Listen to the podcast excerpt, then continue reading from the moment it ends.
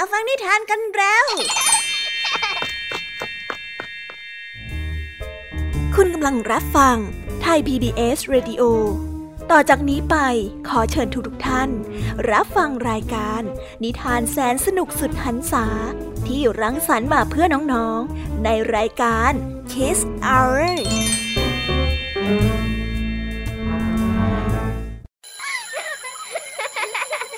โรงเรียนเลิกแล้ว กลับบ้านพร้อมกับรายการ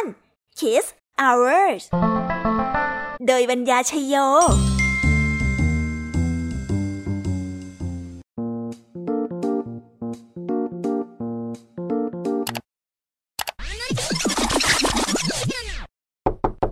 รายการ Kiss Hours กลับมาพบน้องๆออีกแล้วจ้า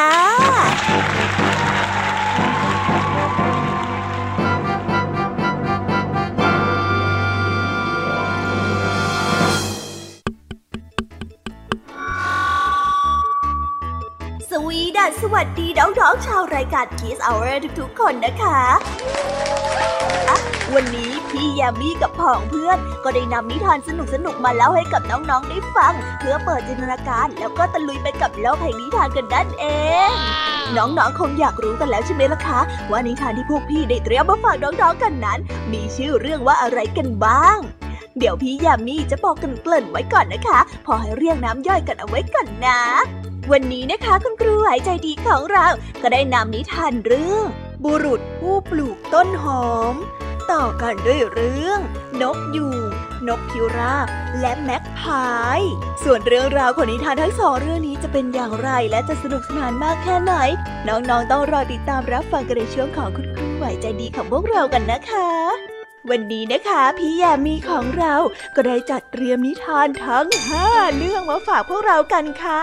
ท่านแน่น้องๆฟังไม่ผิดค่ะ นิทานทั้งห้าเรื่อง นิทานเรื่องแรกของพี่ยามีมีชื่อเรื่องว่าพญาเหยี่ยวเหยี่ยวแดงและนกพิราบและต่อกันในนิทานเรื่องที่สองที่มีชื่อเรื่องว่า เทพเฮอร์เมดกับความฉลาด และต่อกันในนิทานเรื่องที่สามที่มีชื่อเรื่องว่า กากับเชือกและตามกันมาติดๆกับนิทานเรื่องที่สี่ที่มีชื่อเรื่องว่า เมื่อเหยือกน้ำขึ้นศาลและในนิทานเรื่องที่ห้ามีชื่อเรื่องว่า เหยี่ยวแดงกับนกกระทา ส่วนเรื่องราวของนิทานทั้งห้าเรื่องนี้จะเป็นอย่างไร จะสนุกสนานมากแค่ไหน น้องๆห้ามพลาดเลยนะคะ ต้องรอติดตามกันให้ได้เลย ในเชื้อของพี่ยามีเล่าให้ฟังค่ะนิทานสุภาษิตในวันนี้ค่ะ ลุงทองดีกับเจ้าจ้อย ก็ได้เตรียมสำนวนมาฝากพวกเรากันอีกเช่นเคย ซึ่งในวันนี้นะคะมากันในสำนวนที่ว่า เข้าเถื่อนอย่าลืมพระ เข้าป่าอย่าลืมมีดส่วนเรื่องราวและความหมายของคำคำนี้จะเป็นอย่างไร และจะสนุกสนานมากแค่ไหน เจ้าจ้อยเนี่ยจะสร้างเรื่องอะไรให้ลุงทองดีปวดหัวอีกนั้น เราต้องรอติดตามรับฟังกันในช่วงของนิทานสุภาษิตจากลุงทองดี และก็เจ้าจ้อยตัวแสบของพวกเรากันนะคะ นิทานของพี่เด็กดีในวันนี้ก็ได้จัดเตรียมนิทานมาฝากน้องๆกันอีกเช่นเคยในช่วงท้ายรายการค่ะ ซึ่งในวันนี้นะคะ พี่เด็กดีได้นำนิทานเรื่องทำไมกุหลาบถึงมีหนามมาฝากกันส่วนเรื่องราวจะเป็นอย่างไร จะสนุกสนานมากแค่ไหน น้องๆ ต้องรอติดตามรับฟังกันให้ได้เลยนะคะ ในช่วงท้ายรายการกับพี่เด็กดีของเราค่ะ โอ้โห เป็นยังไงกันบ้างล่ะคะ ได้ยินแค่ชื่อเรื่องนิทานก็น่าสนุกแล้วใช่ไหมล่ะคะ พี่ยาเมียก็ตื่นเต้นที่อยากจะรอฟังนิทานที่พวกเรารออยู่ไม่ไหวแล้วล่ะค่ะงั้นเอาเป็นว่าเราไปฟังนิทานทั้งหมดเลยดีกว่าไหมคะเพราะว่าตอนนี้เนี่ยคุณครูหายใจดี ได้มารอน้องๆอยู่ที่หน้าห้องเรียนแล้วล่ะค่ะ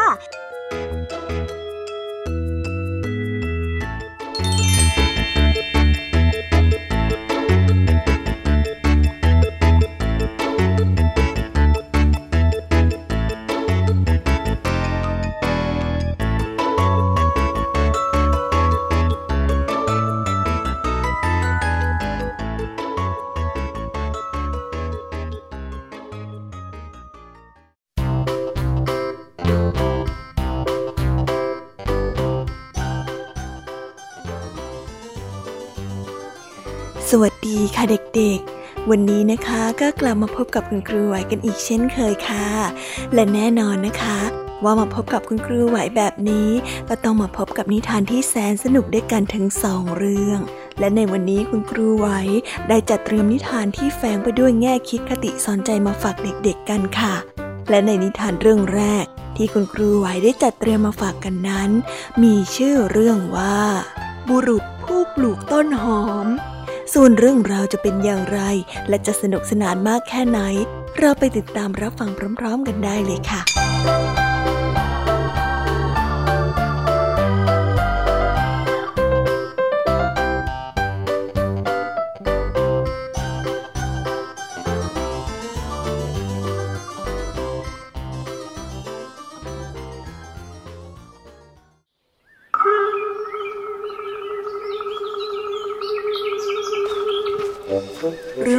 เกิดขึ้นในสมัยที่มนุษย์เรายังไม่เคยกินต้นหอม ในสมัยนั้น คนยังกินคนด้วยกันเอง เพราะว่าต่างคนก็ต่างเห็นอีกฝ่ายนั้นเป็นวัว ไม่ได้เห็นว่าคนเป็นคนเหมือนกันทั้งหมดในทุกวันนี้ ถ้าใครไม่ระมัดระวังตัวให้ดี ก็อาจจะเห็นพ่อแม่พี่น้องเป็นวัวไปทั้งหมด แล้วก็จะจับกินเสีย ซึ่งเป็นเรื่องที่ทำให้เกิดความเสียใจยิ่งกว่าสิ่งใด ที่เป็นเช่นนี้ก็เพราะว่ามนุษย์ในสมัยนั้นไม่อาจจะบอกลักษณะความแตกต่างระหว่างคนกับวัวได้นั่นเอง ครั้งหนึ่ง มีชายคนหนึ่งได้ทำความผิดขึ้น คือเห็นน้องชายของตนเองเป็นวัวขึ้นมา จึงจับกินเสีย ต่อมาพอรู้ว่าที่เขากินเข้าไปนั้นไม่ใช่วัว แต่เป็นน้องชายของตนเอง เขาก็ได้แต่เสียใจ แต่ก็สายไปเสียแล้ว ไม่สามารถจะแก้ไขอะไรได้ โอ้โหทำไมชีวิตมันยุ่งยากอย่างนี้เนี่ย ฉันเกลียดที่นี่เหลือเกิน เขาร้องออกมาอย่างกลัดกลุ้ม แน่นอนละ่ะ ถ้าหากว่าเราออกสู่โลกกว้าง มันจะต้องมีสักเมืองหนึ่งที่ได้เห็นคนเป็นคน แล้วก็เห็นวัวเป็นวัว ฉันไม่กลัวว่าระยะทางมันจะไกลแค่ไหน แต่ฉันจะต้องหามันให้พบจนได้ เมื่อเขามั่นใจเช่นนี้ เขาก็เดินทางท่องเที่ยวไปในที่ต่างๆ ทางเทือกเขา ทะเล แต่ก็ไม่มีที่ใดที่มีสภาพดังที่เขาต้องการเลย ทุกคนทุกแห่งยังคงพบแต่คนกินคนด้วยกัน อย่างไรก็ตาม เขายังคงตระเวนต่อไป ปีแล้วปีเล่า เขาได้ดันโดนต่อไปอย่างไม่ยอมหยุดยัง้ง เมื่อเขาได้ออกจากบ้าน เขายังเป็นหนุ่ม แต่บัดนี้ได้กลายเป็นคนแก่ไปเสียแล้ว กระนั้นเขายังไม่ละความพยายาม แม้ว่าเขาจะแก่ลงทุกวัน ในที่สุด ความพยายามของเขาก็บรรลุผล เขาได้มาถึงเมืองเมืองหนึ่ง ซึ่งเขาไม่เคยเห็นหรือเคยได้ยินมาก่อน เป็นเมืองที่ประชาชนพลเมืองอยู่กันอย่างมีความสุข วัวเป็นวัว คนเป็นคน เขาได้พบกับชายชราชาวเมืองคนหนึ่ง ซึ่งได้แสดงความยินดีที่พบเขา และได้ร้องทักขึ้นมาว่า ท่านมาจากไหนล่ะ แล้วท่านจะไปที่ไหนต่อหรือ ชายหนุ่มได้ยินแบบนั้นจึงได้ตอบกลับไปว่า อืม ฉันเองก็ไม่มีจุดหมายหรอก ฉันกำลังค้นหาเมืองที่เห็นคนเป็นคน แล้วคนก็ไม่กินกันเอง ท่านคิดว่าจะมีสถานที่เช่นนี้อยู่ในโลกแห่งนี้บ้างไหม ฉันเองก็ออกจากหมู่บ้านเดิมและค้นหาสถานที่แบบนี้มานานแล้ว แต่ก็ยังไม่เจอสักทีเลย เขาได้บอก โอ้ ท่านใช้เวลามากเหลือเกิน เราก็เหมือนกัน เมื่อก่อนนั้น คนก็มองเห็นเป็นวัวไปหมด แล้วก็บ่อยครั้งนัก ที่พี่กินน้อง ลูกกินพ่อ แล้วแม่ก็กินลูก แต่นั่นก็เป็นเรื่องที่เกิดขึ้นก่อนหน้าที่เราจะได้กินต้นหอม เจ้าถิ่นได้พูดอย่างเห็นใจ ต้นหอมเหรอ เขาอุทานออกมาอย่างประหลาดใจ ลองพูดอีกทีสิ ต้นหอมอะไรกันที่เรียกว่าต้นหอมน่ะ หน้าตามันเป็นอย่างไรหรือ มานี่สิ มานี่สิ มาดูด้วยตาของท่านเอง ต้นเขียวเขียวที่ขึ้นอยู่บนพื้นดินนั่นยังไงล่ะที่เรียกว่าต้นหอม ท่านเห็นไหมชายชราเจ้าของถิ่น ได้นำเขาไปที่แปลงต้นหอม และได้แนะนำถึงการปลูก ตลอดจนการนำไปทำอาหารให้เขารู้ด้วย ซึ่งทำให้เขายินดีปรีดามาก เขาได้รับพันต้นหอมจากชายชาราเจ้าของถิ่น แล้วจึงเดินกลับเข้ามาสู่บ้านเดิม เขาท่องคำของเจ้าของต้นหอมไว้ในใจ โดยการกินต้นหอมนี้จะทำให้คนเห็นคนเป็นคนเหมือนกัน เขาได้รีบเดินทางกลับบ้านโดยเร็วที่สุดเท่าที่เขาจะทำได้ เพื่อที่จะบอกคนในเมืองของเขา ถึงเรื่องการค้นพบต้นพืชวิเศษนี้ในไม่ช้า เขาได้เดินทางมาถึงบ้านเกิดอีกครั้ง สิ่งแรกที่เขาทำคือ การปลูกต้นหอมลงในสวนของเขา เมื่อปลูกเสร็จแล้ว เขาก็รีบไปหาเพื่อนเก่า ซึ่งไม่ได้พบกันมาหลายปี แต่แทนที่เขาจะได้รับการต้อนรับจากสหายเก่าแก่ เขากลับถูกมองว่าเป็นวัว บรรดาผู้คนเหล่านั้นตามมารุมล้อม และพยายามจะจับเขากิน โอ้อย่านะ อย่าเข้าใจผิด ดูฉันให้ดีก่อนสิเฮ้ยฉันเป็นเพื่อนของท่านนะ นี่ท่านจำฉันไม่ได้เหรอ เขาได้ตะโกนห้ามเพื่อนๆของเขาไม่ยอมฟังเสียง กลับพูดออกมาว่า เฮ้ยอะไรกัน นี่มันเสียงวัวนี่นะนี่มันวัวแน่ๆแกไม่ใช่เพื่อนฉันหรอก แล้วข้าพวกเรามาจับมันไปกินกันเถอะในที่สุดเขาก็ถูกจับกินไม่เหลือ เพราะพวกเพื่อนเขาได้มองเห็นว่าเขานั้นเป็นวัวไปเสียแล้ว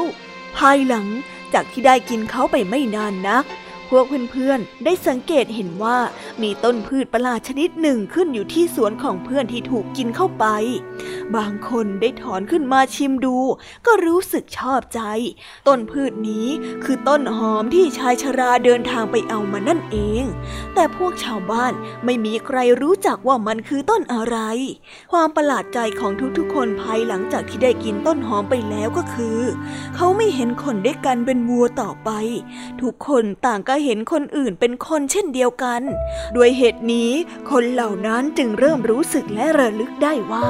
ชายชราสหายของตนที่ได้เดินทางท่องเที่ยวไปนานนั้น ได้กลับมาพร้อมกับต้นหอมนี้ แต่เมื่อระลึกได้ก็ไม่มีประโยชน์อันใด เพราะเขาได้ถูกกินไปเสร็จแล้ว อย่างไรก็ตาม นับว่าชายชราผู้นั้นได้ทำคุณให้แก่พลเมืองเหล่านั้นเป็นอย่างมาก ที่ทำให้คนมองเห็นคนเป็นคน เพราะต้นหอมที่เขาปลูกนั่นเอง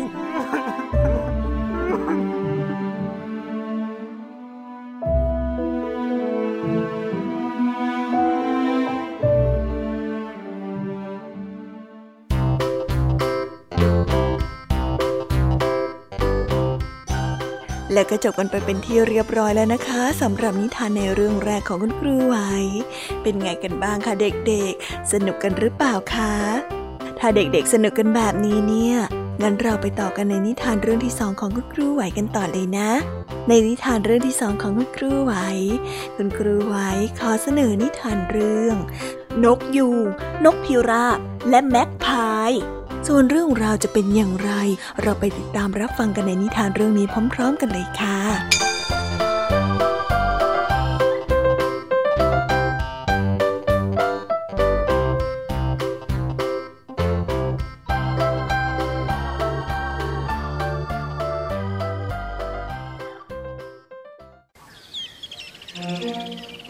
รั้งหนึ่ง มีสัตว์สามชนิดอยู่ในป่าด้วยกัน คือ นกยูงนกพิราบ และนกแม็กพาย ปีหนึ่ง การเก็บเกี่ยวไม่ได้ผล ข้าวเสียหาย ดังนั้น สัตว์ทั้งสามจึงไม่มีอะไรจะกิน เราจะทำยังไงกันดีล่ะ เราจะมีชีวิตรอดตลอดฤดูหนาวนี้ไหมอะทั้งสามได้พูดปรึกษากันถึงปัญหาเรื่องอาหาร แล้วในที่สุดได้ตกลงกันว่า ควรที่จะเรียกหนู ซึ่งอยู่ในป่าเดียวกันนั้นมาปรึกษาด้วย แน่นอนละ ทั้งสามได้เห็นชอบ หนูจะต้องมีข้าวมาก และจะแบ่งเฉลี่ยข้าวให้เราได้นกพิราบและนกแม็กพายที่ตกลงกันว่า นกยูงควรที่จะไปหาหนูเป็นตัวแรก นกยูงเป็นนกที่ทะนงตนเสมอ เพราะว่ามีรูปร่างที่งดงาม ดังนั้นจึงดูถูกและเหยียดหยามหนูว่า เป็นสัตว์ชั้นต่ำ เมื่อนกยูงมาถึงรังของหนู นกยูงก็พูดขึ้นอย่างกระด้างตามนิสัยของตนว่า เฮ้ยแกอยู่ไหนน่ะ ข้าคือนกยูงผู้ยิ่งใหญ่นะ จงนำเอาข้าวมาให้ข้าซะดีๆ นางหนูอยู่ในครัวหลังบ้านกำลังใส่ฟืนเข้าเตา และได้วิ่งทะลันออกมาจากในครัว พร้อมด้วยเหล็กเขี่ยไฟลุกแดงในมือ เมื่อเผชิญหน้ากับนกยูงนางหนูก็ไม่ฟังอันใด เอาเหล็กเขี่ยไฟ ตีเข้าไปที่แก้มทั้งสองข้างของนกยูงในทันที ปากก็ได้ร้องว่า สัตว์อะไรไม่มีความคิด มีอย่างที่ไหนมาพูดจาแสดงมารยาทเช่นนี้ ในการขออาหารข้าอย่างนั้นเหรอ แม้ว่าข้าจะมีข้าว แต่เราก็โยนทิ้งเสียดีกว่า เราไม่ให้สัตว์อย่างเจ้าหรอกนะ นกยูงได้ลูบแก้มที่ถูกตีจนไม่พอง แล้วก็วิ่งกลับไปด้วยความละอายใจอย่างยิ่งโดยเหตุนั้นเอง แก้มของนกยูงจึงเป็นสีแดงจนกระทั่งทุกวันนี้นกพิราบเป็นตัวต่อไปที่จะไปหาหนู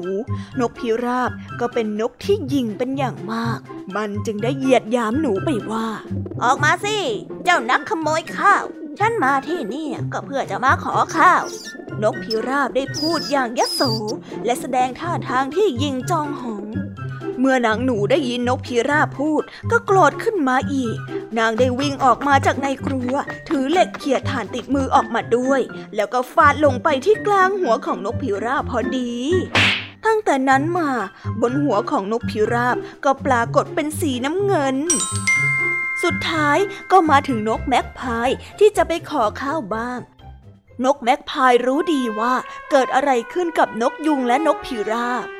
นกแม็กพายไม่ต้องการที่จะให้เกิดเหตุการณ์นี้ซ้ำอีก มันจึงคิดจะแสดงตัวให้เรียบร้อย และพูดจาอย่างระมัดระวัง เมื่อนกแม็กพายถึงหน้าประตูรังของหนู มันได้โค้งคำนับอย่างสุภาพ และพูดจาไพเราะที่สุดเท่าที่มันจะทำได้ ท่านหนูขอรับ เราจนมากไม่มีอาหาร และฉันต้องการที่จะได้อาหารบ้าง ท่านจะไม่กรุณาแบ่งอาหารให้ฉันบ้างสักนิดหรือ นางหนูได้ออกมาที่หน้าประตู อ๋อ นายแม็กพาย ฉันไม่ได้พูดว่าอะไรให้แก่ท่านหรอกนะ แต่ท่านน่าไม่ได้เป็นเพื่อนกับนกยุงและก็นกพิราบหรอกหรือ ถ้าท่านเป็นพวกเดียวกัน ฉันไม่ให้อะไรแก่ท่านอย่างแน่นอนล่ะ โอ้เปล่าหรอกท่าน ฉันน่ะไม่เคยรู้จักพวกเขาเลยอ่าโล่งใจไปที อย่างนั้นก็เข้ามาข้างในแล้ว หนูพูด เพราะเชื่อตามคำที่นกแม็กพายได้บอก และได้ให้ข้าวแก่นกแม็กพายไป นายแม็กพาย ท่านเนี่ยนะเป็นสุภาพบุรุษ การที่ใช้ภาษาของท่านเนี่ยช่างแตกต่างไปจากสัตว์ตัวอื่น แสดงว่าท่านได้รับการอบรมเลี้ยงดูมาเป็นอย่างดีตั้งแต่เด็กสินะ นางหนูได้กล่าวชมนกแม็กพายด้วยเหตุนี้นกแม็กพายจึงเป็นที่รู้จักกันไปทั่ว ว่าเป็นนกที่ฉลาดหลักแหลมมาจนถึงทุกวันนี้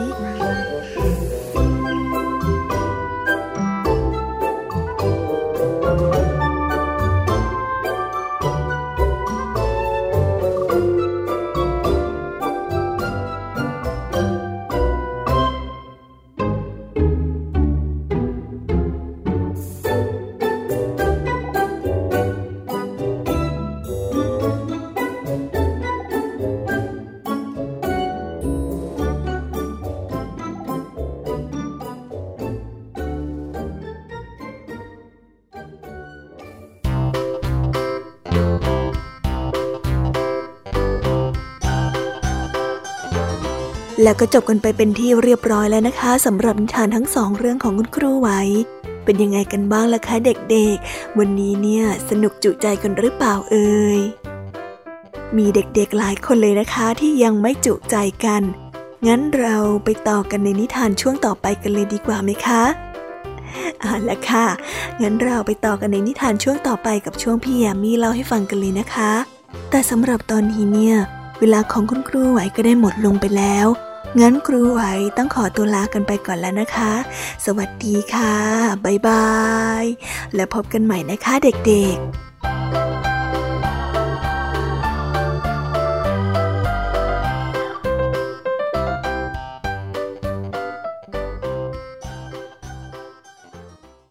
เพียงแค่มีสมาร์ทโฟน ก็ฟังได้ไทย PBS Digital Radio สถานีวิทยุดิจิทัลจากไทย PBS เพิ่มช่องทางง่ายๆ ให้คุณได้ฟังรายการดีๆ ทั้งสดและย้อนหลัง ผ่านแอปพลิเคชันไทย PBS Radio หรือเวอร์ไบเว็บจอดไทยพีบีเอสเรดิโอคอมไทยพีบีเอสดิจิทัลเรดิโออินฟอร์ทนเมนต์ for all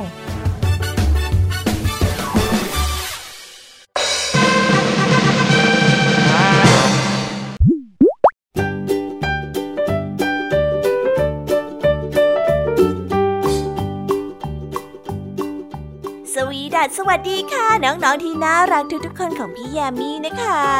ก็เปิดรายการมาพร้อมกับเสียงอันสดใสของพี่ยามีกันอีกแล้ว และวันนี้ค่ะนิทานเรื่องแรกที่พี่ยามีได้จัดเตรียมมาฝากน้องๆนนั้น มีชื่อเรื่องว่า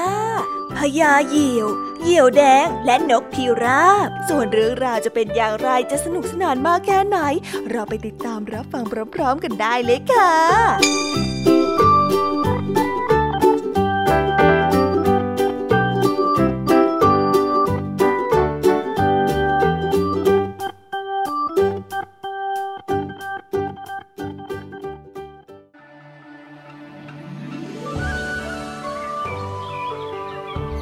กพิราบฝูงหนึ่ง ได้พากันหนีการตามล่าของนกเหยี่ยวแดงด้วยความหวาดกลัว พวกมันได้พากันไปขอร้อง ให้พญาเหยี่ยวนั้นช่วยปกป้องมันทีพญาเหยี่ยวและได้รับปากว่า ได้สิเดี๋ยวข้าเนี่ยจะปกป้องพวกเจ้าเอง ขอให้พวกเจ้าทุกตัว ย้ายมาอยู่ในรังของข้าเถิดเมื่อนกพิราบย้ายมาอยู่ในการดูแลของพญาเหยี่ยว นกพิราบตัวหนึ่งได้พูดกับพญาเหยี่ยวออกไปว่า ข้ารู้แล้วว่าทำไมท่านจึงคิดจะช่วยพวกเราอะ ก็เพราะว่าท่านหวังจะกินพวกข้าเสียเองไงล่ะพญาเหยี่ยวหัวเราะเยาะชอบใจ ก่อนที่จะตอบไปว่า ใช่ เจ้าฉลาดมาก แต่ถึงตอนนี้ก็สายไปซะแล้วล่ะ พวกเจ้ามาเป็นอาหารของข้าเถิดพญาเหยี่ยวนั้นจับนกพิราบกินจนเกือบหมดทั้งฝูงภายในวันเดียวทำให้นกพิราบนั้นตาย มาก ซึ่งมากกว่าที่พวกเหยี่ยวแดง บินโฉบมาเอานกพิราบไปกินตลอดทั้งปีเสียอีก เอ้ยเจ้านกเหยี่ยว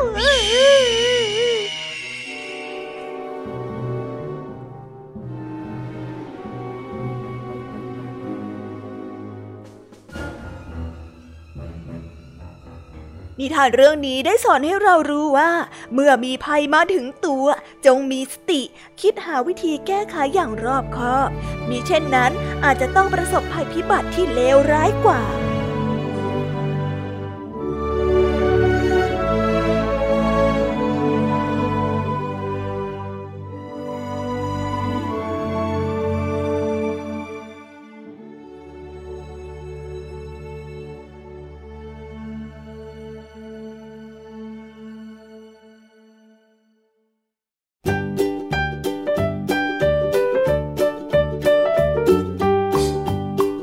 ก็จบกันไปแล้วนะสำหรับนิทานในเรื่องที่สองของพี่ยามี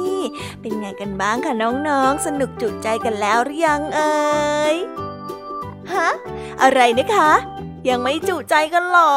ไม่เป็นไรค่ะน้องๆ พี่ยามีเนี่ยได้เตรียมนิทานในเรื่องที่สามมารอน้องๆอยู่แล้ว งั้นเราไปติดตามรับฟังกันในนิทานเรื่องที่สามกันต่อเลยดีไหมคะ ในนิทานเรื่องที่สามที่พี่ยามีได้จัดเตรียมมาฝากเด็กๆกันนั้น มีชื่อเรื่องว่า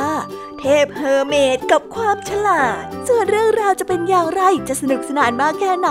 เราไปรับฟังกันในนิทานเรื่องนี้พร้อมๆกันเลยค่ะ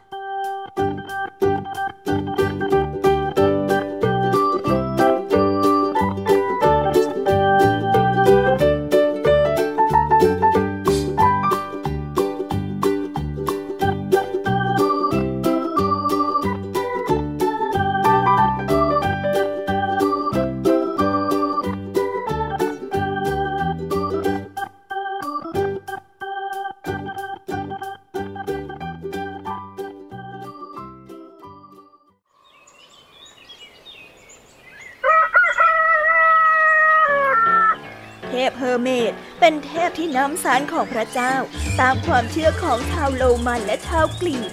เทพเฮอร์เมดได้รับคำบัญชาจากสวรรค์ ให้ประทานความฉลาดให้แก่มนุษย์ทุกคน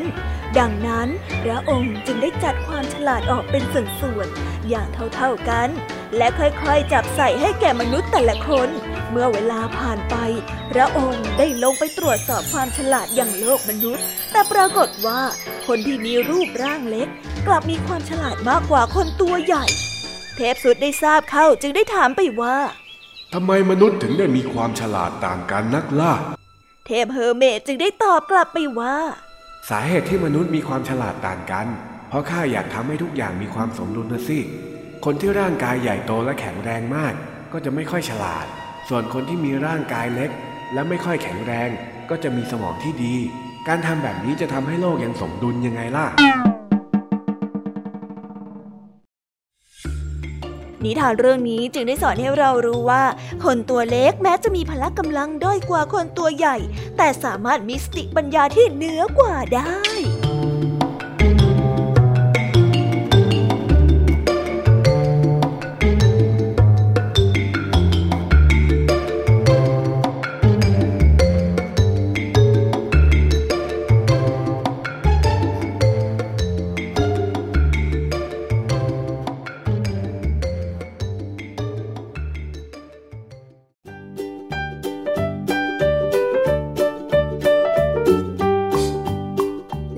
ก็จบกันไปแล้วนะสำหรับนิทานในเรื่องที่สองของพี่ยามี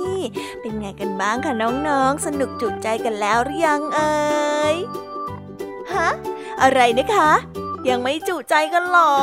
ไม่เป็นไรค่ะน้องๆ พี่ยามีเนี่ยได้เตรียมนิทานในเรื่องที่สามมารอน้องๆอยู่แล้วงั้นเราไปติดตามรับฟังกันในนิทานเรื่องที่สามกันต่อเลยดีไหมคะ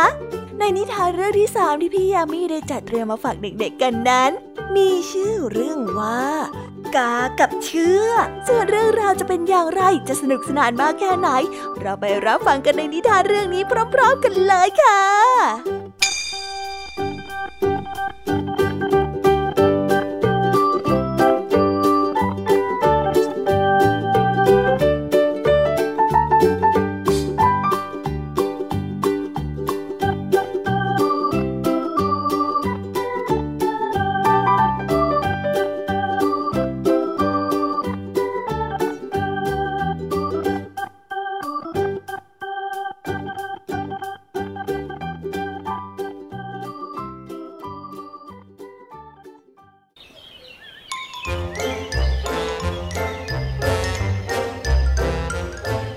ละครั้งหนึ่งนานมาแล้วณนะป่าใหญ่แห่งหนึ่ง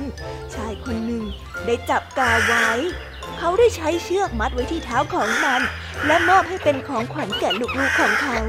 อย่างไรก็ตาม กานั้นไม่สามารถใช้ชีวิตร่วมกับมนุษย์ได้ มันจึงหาโอกาสบินหนีไป เช้าวันหนึ่ง เจ้ากานั้นเห็นว่าทางสะดวก เจ้ากาจึงได้บินหนีไป เมื่อมันได้บินมาถึงรังเดิมของมัน เชือกที่ผูกกับขาของมัน เกิดไปพันกับกิ่งไม้เข้า ดังนั้นมันจึงไม่สามารถบินไปไหนได้ขณะที่มันกำลังจะตาย จึงได้พูดกับตัวเองว่าทำไมข้าถึงได้โง่ขนาดนี้ข้าไม่ได้ตายเพราะว่าเป็นทาสรับใช้ของเจ้ามนุษย์ แต่ต้องมาตาย เพราะว่าความซุ่มซ่ามของตัวข้าเองเมื่อเวลาหลายชั่วโมงผ่านไป เจ้ากานั้นได้เงียบเสียงลง ทุกอย่างได้เริ่มเงียบสงบ ใช่ เจ้ากานั้นได้เสียชีวิตลงแล้ว เสียชีวิตเพราะความซุ่มซ่ามของตัวเองนั่นเอง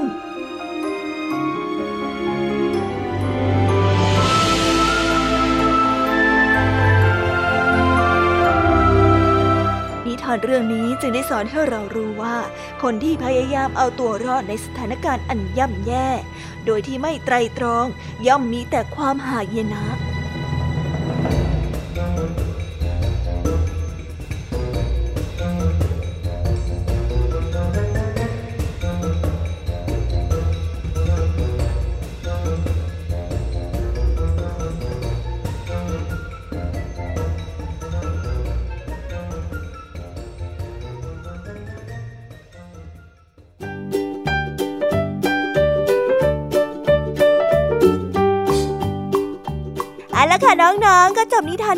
ที่สามของพี่ยามีกันลงไปเป็นทีเรียบร้อยแล้วนะ น้องๆ พร้อมจะไปสนุกในนิทานเรื่องที่สี่ของพี่ยามีกันแล้วหรือยังล่ะคะ ถ้าน้องๆ พร้อมกันแล้ว งั้นเราไปติดตามรับฟังกันในนิทานเรื่องที่สี่ของพี่ยามีกันเลย ในนิทานเรื่องที่สี่ที่พี่ยามีได้เตรียมมาฝากน้องๆนนั้น มีชื่อเรื่องว่าเมื่อเหยือกน้ำขึ้นศาลส่วนเรื่องราวจะเป็นอย่างไร เราไปรับฟังพร้อมๆกันได้เลยค่ะ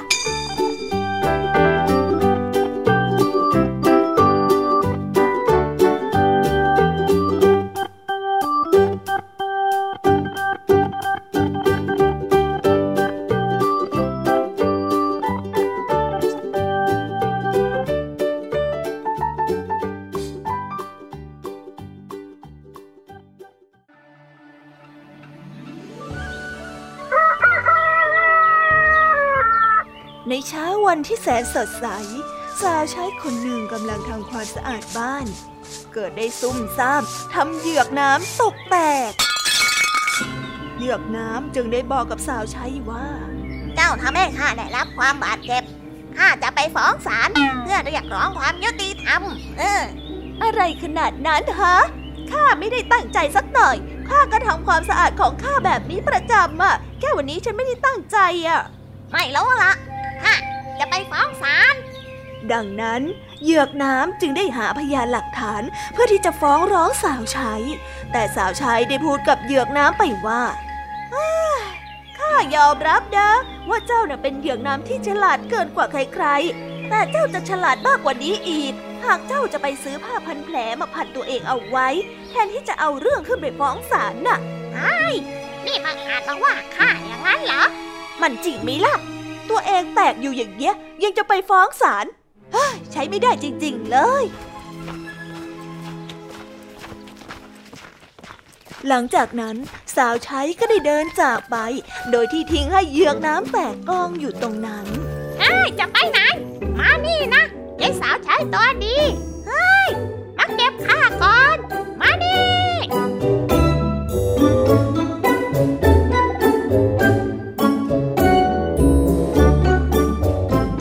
านเรื่องนี้ได้สอนให้เรารู้ว่า ควรใส่ใจเรื่องที่เป็นปัญหาใหญ่มากกว่าเรื่องหยุมหยิม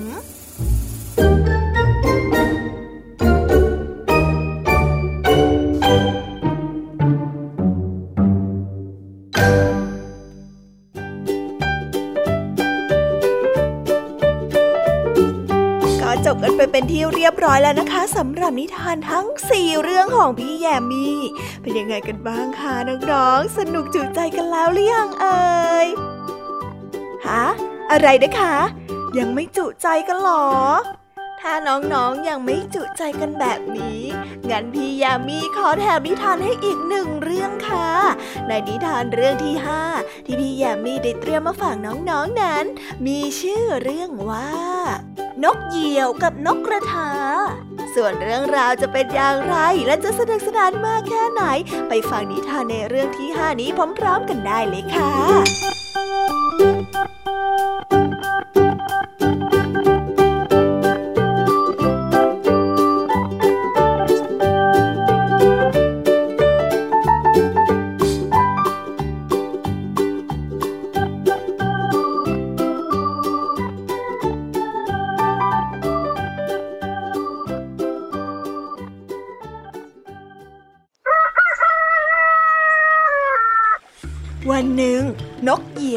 ได้พิจารณาปีกและกรงเล็บของมัน มันได้ชื่นชมในความงดงามของปีกอันสลวย และเล็บของมันที่แฝงไปด้วยความแข็งแกร่ง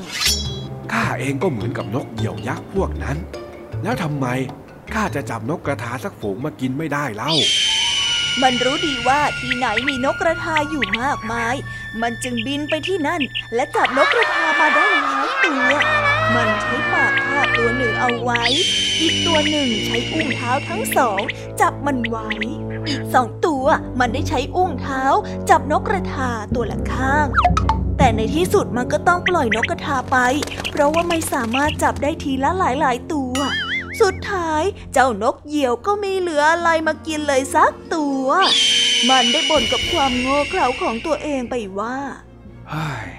จับนกกระทามาได้ทั้งฝูง แต่กลับไม่ได้กินสักตัว เรานี่มันโง่จริงหลังจากนั้นมันก็ไม่ล่านกกระทาอีกเลย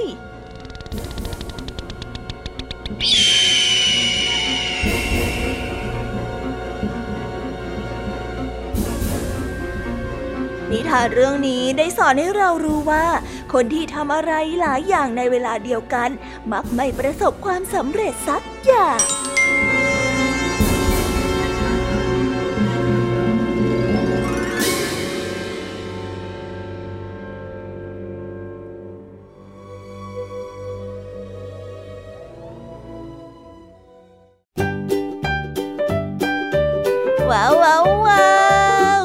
ไปเป็นที่เรียบร้อยแล้วนะคะสำหรับนิทานของพี่ยามีเป็นไงกันบ้างคะเด็กๆ ได้ข้อคิดหรือว่าคติสอนใจอะไรกันไปบ้าง อย่าลืมนำไปเล่าให้กับเพื่อนๆที่โรงเรียนได้รับฟังกันด้วยนะคะ แต่สำหรับตอนนี้เนี่ยเวลาของช่วงพี่ยมมีเล่าให้ฟังก็หมดลงไปแล้วล่ะค่ะพี่ยมมีก็ต้องขอส่งต่อน้องๆ ให้ไปพบกับลุงทองดีแล้วก็เจ้าจ้อยในช่วงต่อไปกันเลย เพราะว่าตอนนี้เนี่ยลุงทองดีกับเจ้าจ้อยอะบอกว่าให้ส่งน้องๆมาในช่วงต่อไปเร็ว อยากจะเล่านิทานจะแย่แล้วเอาละค่ะงั้นพี่แยมมี่ต้องขอตัวลากันไปก่อนแล้วนะคะ เดี๋ยวกลับมาพบกันใหม่บ๊ายบายไปหาลุงทองดีกับเจ้าจอยกันเลยค่ะ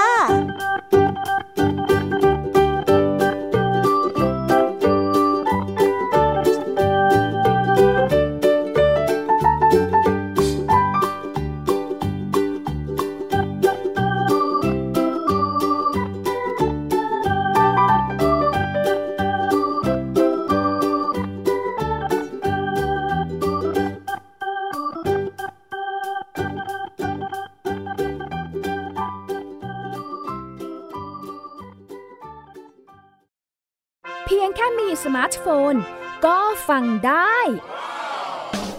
ไทย PBS Digital Radio สถานีวิทยุดิจิทัลจากไทย PBS เพิ่มช่องทางง่าย ๆ ให้คุณได้ฟังรายการดีๆ ทั้งสดและย้อนหลัง ผ่านแอปพลิเคชันไทย PBS Radio หรือเวอร์ไบเว็บจอดไทยพีบีเอสเรดิโอคอมไทยพีบีเอสดิจิทัลเรดิโออินฟอร์ทนเมนต์ for all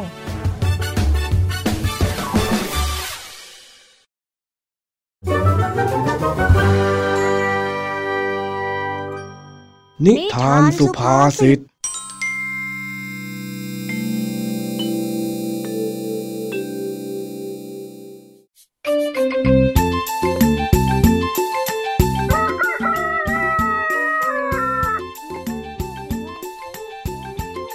ันนี้เจ้าจ้อย นอนเล่นที่เปลหน้าบ้านอย่างสบายใจ ลุงทองดีรู้ข่าวว่า เจ้าจ้อยจะไปทัศนศึกษา เลยสงสัยและเป็นห่วง กลัวว่าเจ้าจ้อยจะเตรียมตัวไปไม่พร้อม จึงได้เอ่ยถามไปว่า อ้าวเจ้าจ้อย ข้าได้ข่าวมาว่าเองจะไปทัศนศึกษาวันพรุ่งนี้ไม่ใช่หรือฮะ ครับถูกต้องแล้วครับอ้าวแล้วนี่ทำไมถึงยังไม่เตรียมข้าวเตรียมของใส่กระเป๋าให้พร้อมล่ะ เดี๋ยวใกล้ถึงเวลาจะต้องไปแล้วจะมาวิ่งลนลานหาของอะเดี๋ยวเถอะ โอ้ได้เก็บของทันอยู่แล้วนะลุง ของแค่นี้เดียวเอง เอาไปแค่ไม่กี่อย่าง ถ้าอันไหนไม่มี ค่อยหายืมเพื่อนๆ เอาข้างหน้าก็ได้จ่อยอย่าเพื่อนเยอะแยะ สบายอยู่แล้วชิวๆนะ นี่ไง นี่ไง พูดไม่ฟังแล้วยังจะประมาทอีกนะ คนโบราณเขาพูดกันว่า เข้าเทือนเนี่ยอย่าลืมพระ เอ็งรีบไปเตรียมข้าวของได้แล้ว อย่ามัวเอาแต่นอนเล่นอะไรแบบนี้ไปเรื่อยสิ ไปไปไปโอ้ลุงน้องดีอะได้ไปก็ได้ทำไมคนเราจะต้องเตรียมพาเข้าป่าทำไมทำไมทำไมไม่ดูเนี่ย ไปไปไปอย่ามัวบ่นนะเองนะฮะครับถึงวันที่เจ้าจ้อยต้องไปทัศนศึกษา เช้าวันนั้นเจ้าจ้อยเดินหาลุงทองดี เพื่อที่จะบอกว่าตัวเองนั้นเตรียมพร้อมที่จะไปทัศนศึกษาแล้ว ลุงจ๋าจ้อยไปก่อนนะจ๊ะอ้าวเฮ้ย ไอ้จ้อย แล้วนั่นเองห้อยมีดมาทำไมตั้งหลายเล่มแล้วนั่นน่ะอ้าวอ้าวอ้าวดูสินะแกว่งอยู่นั่นนะอ้าวแล้วเองจะเอาไปล่าสัตว์ที่ไหนน่ะฮะอ้าวก็จอยจะไปทัศนศึกษาในป่าแล้วเมื่อวานลุงทองดีเขาบอกว่า เข้าป่าอย่าลืมพระ นี่ไงจ้อยไม่ลืม แถมยังเอาไปเยอะแยะด้วยเเพื่อว่าจะมีเพื่อนคนไหนลืมอะจ้อยก็จะได้ให้ยืมไง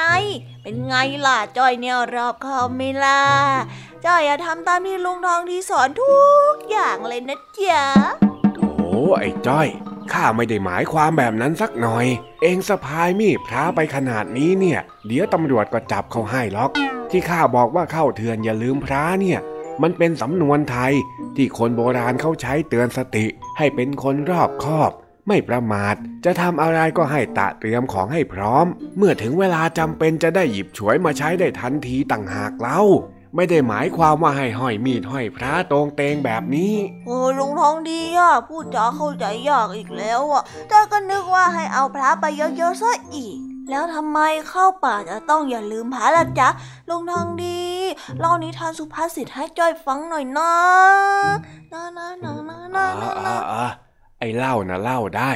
แต่เอ็งเอาพระไปเก็บไว้หลังบ้านก่อนเลยพกไปเยอะแยะแบบนี้เนี่ย เดี๋ยวครูเองเขาจะตกใจเอาได้ แล้วเก็บเสร็จเนี่ยก็ค่อยมาฟังนิทาน ฟังก่อนค่อยไปเก็บไม่ได้เหรอจ๊ะลุงนะนะนะนะนะเล่าให้จ้อยฟังก่อนเดี๋ยวจ้อยอาจจะรีบเอาไปเก็บเลย เรื่องผัดวันประกันพรุ่ง เรื่องกวนประสาทเนี่ย ข้าละยอมใจเองจริง ๆ ไอ้จ้อยเอ้ย อ้าวอ้าวถ้าอยากฟังข้าก็จะเล่าให้ฟัง เย้ ฟังจ้ากาละครั้งหนึ่ง มีหมู่บ้านแห่งหนึ่ง ตั้งอยู่ใกล้กับป่าที่อุดมสมบูรณ์ ผู้คนในหมู่บ้านมีอาชีพเก็บของป่าขาย ในทุกๆวันก็จะมีคนเข้าป่าไปหาของป่า แต่อยู่มาวันหนึ่งมีชายหนุ่มที่จะออกจากบ้านไปหาของในป่าเหมือนเช่นเคย แต่ว่าเขานั้นหามีดพระไม่เจอ ก็เลยตัดสินใจจะเข้าป่าไปมือเปล่า เพราะคิดว่าจะไปเก็บพืชเก็บผัก คงไม่จำเป็นต้องใช้มีดพระ ตนจึงไม่ได้นำเข้าไป และเมื่อเข้าไปถึงในป่านั้น ปรากฏว่าชายผู้นี้ไปเจอกับหน่อไม้หน่อใหญ่เบ้อเริ่ม เขาพยายามดึงยังไงก็ดึงไม่ได้ จึงนึกกับตัวเองว่า ถ้าหากว่าเอามีดพระมาด้วยก็คงจะดี เพราะว่าถ้าหากว่ามีมีดนั้นป่านนี้ก็คงจะได้แซะเอาหน่อไม้หัวใหญ่นี่ไปแล้ว ชายหนุ่มจึงได้ตัดสินใจไม่เอาหน่อไม้ เพราะหวังว่าจะไปเจอเห็ดที่พอจะเก็บได้โดยที่ไม่ต้องใช้มีดอยู่ข้างหน้า เขาเดินไปเรื่อยๆ แล้วเขาก็ได้ไปเจอกับต้นสมุนไพรที่รักษาได้ทุกโรค แต่ต้นสมุนไพรนี้ต้นหนาและใหญ่เกินกว่าที่จะหักด้วยมือเปล่าได้ ชายหนุ่มจึงคิดในใจว่า ถ้าหากว่าตนเอามีดพระมาป่านนี้ก็คงจะได้สมุนไพรราคาแพงไปขายแล้ว และชายหนุ่มก็ต้องปล่อยสมุนไพรเอาไว้แบบนั้น เขาก็เดินต่อไปเรื่อยๆ เพื่อหวังว่าจะเจอเห็ด แต่เดินไปจนจะค่ำก็ยังไม่พบอะไรที่เก็บง่ายๆ ส่วนของที่ควรจะเก็บได้ ก็ดันไม่ได้พกมีดพระไปด้วย และในวันนั้นชายหนุ่มจึงไม่ได้อะไรติดไม้ติดมือกลับบ้านเลย ด้วยความเสียดายซึ่งเป็นผลมาจากความประมาทแท้ๆ หลังจากนั้นชายหนุ่มก็ต้องคอยเตือนชาวบ้านบ่อยๆ ว่าเข้าเถือนอย่าลืมพระ เข้าป่าอย่าลืมมีด อย่างน้อยๆเนี่ยเตรียมไว้ก่อนก็ไม่เสียหายนั่นเองอ๋อมันเป็นอย่างนี้นี่เอง งั้นจ้อยไปแล้วนะจ๊ะอ้อนี่ก็สายแล้วด้วยอะอ๋อจ้อยฝากลุงทางดีเก็บร้านไว้นะจ๊ะ นั่นไง เอาอีกแล้ว ข้าต้องมาเก็บกวาดให้เองอีกแล้วเนี่ย อืมอ้าวอ้าวยังไงก็ดูให้ดีละกันว่าเองลืมอะไรหรือเปล่า อย่าประมาทจนลืมนั่นลืมนี่ซะล่ะจ้อยอะเตรียมทั้งหมดไปเรียบร้อยแล้วจ้ะไม่ลืมอะไรสักอย่างแน่นอนงั้นจอยไปก่อนแล้วนะจ๊ะลุงทองดี สวัสดีครับจอยไปแล้ว เออเออเออรีบไป รีบไป จ้า จากนั้นเจ้าจ้อยก็วิ่งร้องเพลงออกไป ดูท่าทางอารมณ์ดี หลังจากที่เจ้าจ้อยเดินจนลับสายตาไป ลุงทองดีก็ได้เห็นถุงอะไรบางอย่างวางอยู่ อ้าว นี่มันยาสีฟัน แปรงสีฟันแล้วก็ผ้าเช็ดตัวของไอ้เจ้าจ้อยมันนี่นะ เออ เตรียมไว้ครบแล้วแต่ไม่เอาไป สุดยอดจริง ๆ เลยหลานข้าเนี่ยฮึ ดีละปล่อยให้อดอาบน้ำแปรงฟันซะให้เข็ด กลับมาเองตัวเหม็นเน่าแน่ไอ้จ้อยเฮ้ยใครนินทาก็ไม่รู้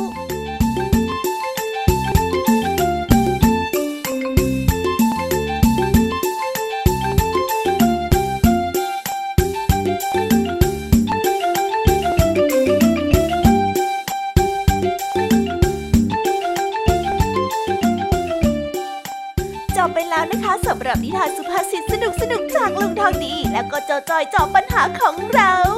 แต่เดี๋ยวก่อนนะคะน้องๆ อย่าเพิ่งรีบไปไหนนะคะ เรายังมีนิทานแสนสนุกจากน้องเด็กดีมารอน้องๆอยู่แล้วถ้าน้องๆพร้อมกันแล้ว เราไปฟังนิทานจากพี่เด็กดีกันเลยค่ะ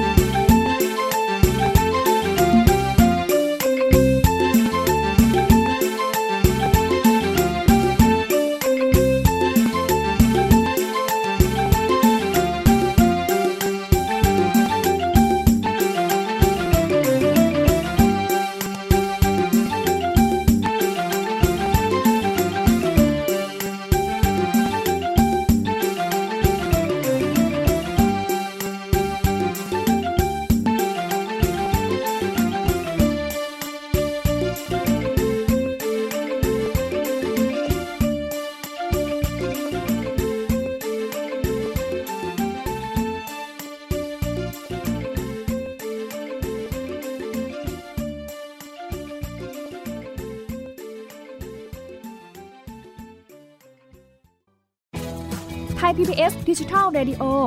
Infotainment for All สถานีวิทยุดิจิทัล จากไทย PBS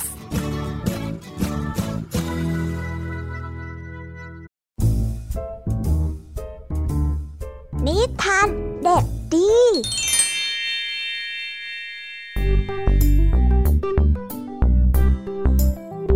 สวัสดีครับน้องๆ วันนี้ก็กลับมาพบกับพี่เด็กดีกันอีกแล้ว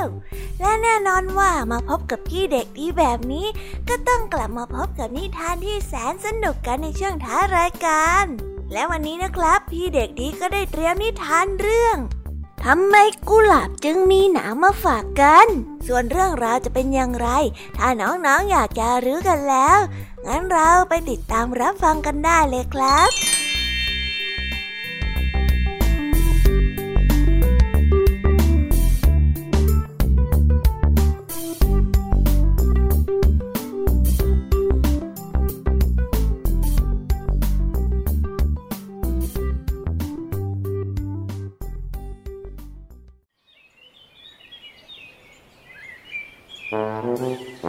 อตอนที่กุหลาบยังไม่มีหนามนั้น เด็กหญิงคนหนึ่งชื่อว่ามารีน เธอนั้นมีกุหลาบที่ออกดอกสวยงามมากต้นหนึ่ง ทุกๆเช้าก่อนไปโรงเรียน มารีนจะชื่นชมดอกกุหลาบของเธอ เมื่อกลับมาจากโรงเรียน เธอก็จะรีบเอากระเป๋านักเรียนไปเก็บ แล้วไปหาดอกกุหลาบที่ท้ายสวน เด็กหญิงได้เล่าเรื่องต่างๆ ให้มันฟังทุกวัน ดอกกุหลาบฟังพังพิ้วกีบตามสายลมอย่างอ่อนโยน ดอกไม้มีความสุข มารีนก็มีความสุขเมื่อถึงวันเกิดของมารีน เธอได้ของขวัญกล่องหนึ่งจากคุณพ่อคุณแม่ จึงรีบแกะดู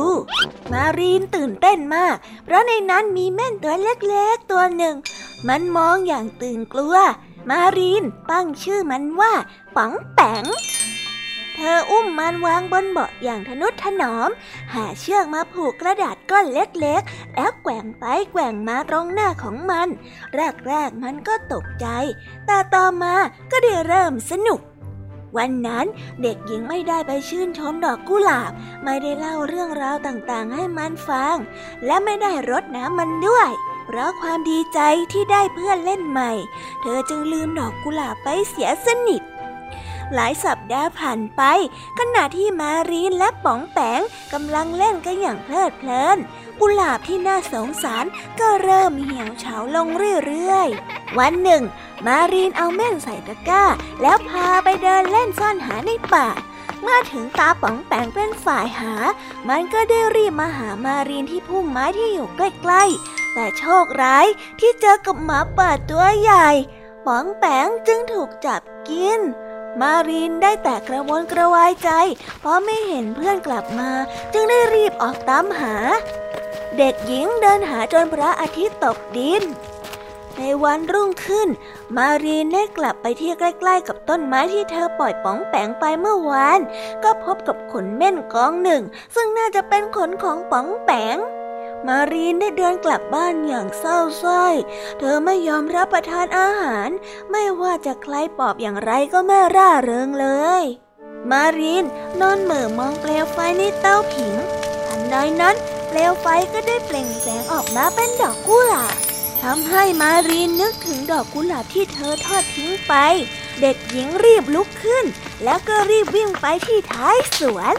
แต่อากาศในฤดูร้อนทำให้ต้นดอกกุหลาบเหี่ยวเฉา มารีนรีบวิ่งไปตักน้ำใส่ฝักบัวมารดให้มันเติบโตเหมือนเดิม แล้วเรื่องที่ไม่น่าเชื่อก็เกิดขึ้น กุหลาบนั้นค่อยๆตั้งลำต้นขึ้น สีสดสวยที่ซีดจางค่อยๆกลับมามีชีวิตอีกครั้ง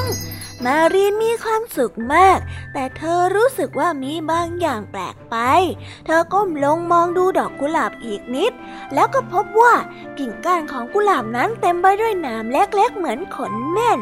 ตั้งแต่นั้นกุหลาบทุกต้นจึงมีหนามเพราะมันอยากให้เจ้าของรักมันเหมือนเม่นน้อยป๋องแต่นั่นเอง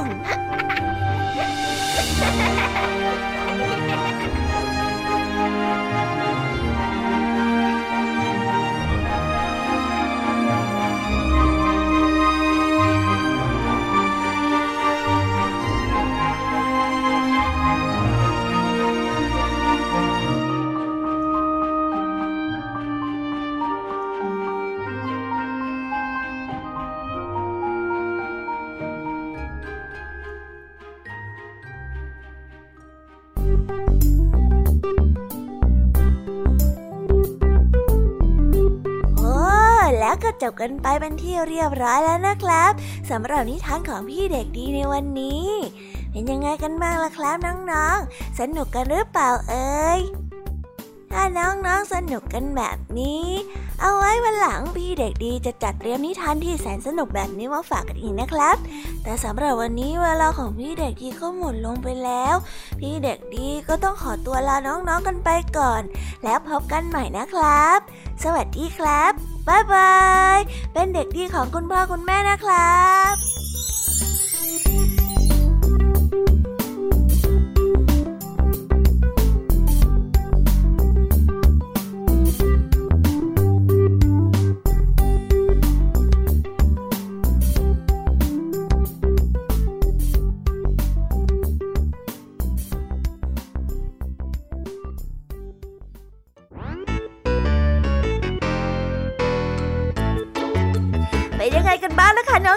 ำหรับนิทานหลากหลายเรื่องราวที่ได้รับฟังกันไปในวันนี้ สนุกกันหรือเปล่าเอ่ยหลากหลายเรื่องราวที่ได้นำมาเนี่ย บางเรื่องก็ให้ข้อคิดสะกิดใจ บางเรื่องก็ให้ความสนุกสนานเพลิดเพลิน แล้วแต่ว่าน้องๆเนี่ยจะเห็นความสนุกสนานในแง่มุมไหนกันบ้าง ส่วนพี่ยามีแล้วก็พ่องเพื่อนเนี่ยก็มีหน้าที่ในการนำนิทานมาส่งตรงถึงน้องๆแค่นั้นเองล่ะค่ะ แล้ววันนี้นะคะ เราก็ฟังนิทานกันมาจนถึงเวลาที่กำลังจะหมดลงอีกแล้วอะหอยใครที่ฟังไม่ทันเนี่ย หรือว่าฟังไม่ครบ ก็สามารถไปย้อนรับฟังได้ที่เว็บไซต์ไทย PBS Radio หรือที่แอปพลิเคชันไทย PBS Radio ได้นะ ถึงเวลาที่จะต้องกล่าวคำลาแล้วล่ะค่ะ พี่ยามีต้องคิดถึงน้องๆอีกแน่เลย แต่ไม่ต้องห่วงนะคะน้องๆ พี่ยามีเนี่ยขอสัญญาเลยว่า จะกลับมาพบกันใหม่พร้อมกับนิทานที่แสนสนุกแบบนี้กันอีกแน่นอนค่ะน้องๆ อย่าลืมนำข้อคิดดีๆ ที่ได้จากการรับฟังนิทานที่แสนสนุกของคุณครูไหว พี่ยมมี่ลุงทองดีแล้วก็เจ้าจ้อย และก็นิทานจากพี่เด็กดีในวันนี้ไปใช้กันด้วยนะคะเด็กๆ เอาไว้พบกันใหม่ในวันพรุ่งนี้นะสำหรับวันนี้พี่ยามีต้องขอตัวลากันไปก่อนแล้วล่ะค่ะ สวัสดีค่ะ บ๊ายบายนะคะน้องๆและพบกันใหม่ค่ะ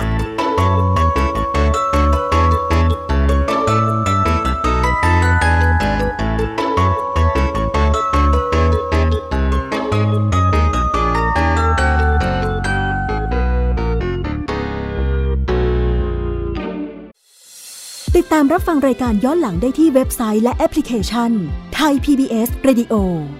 ไทย PBS ดิจิทัล Radio วิทยุข่าวสารสาระ เพื่อสาธารณะและสังคม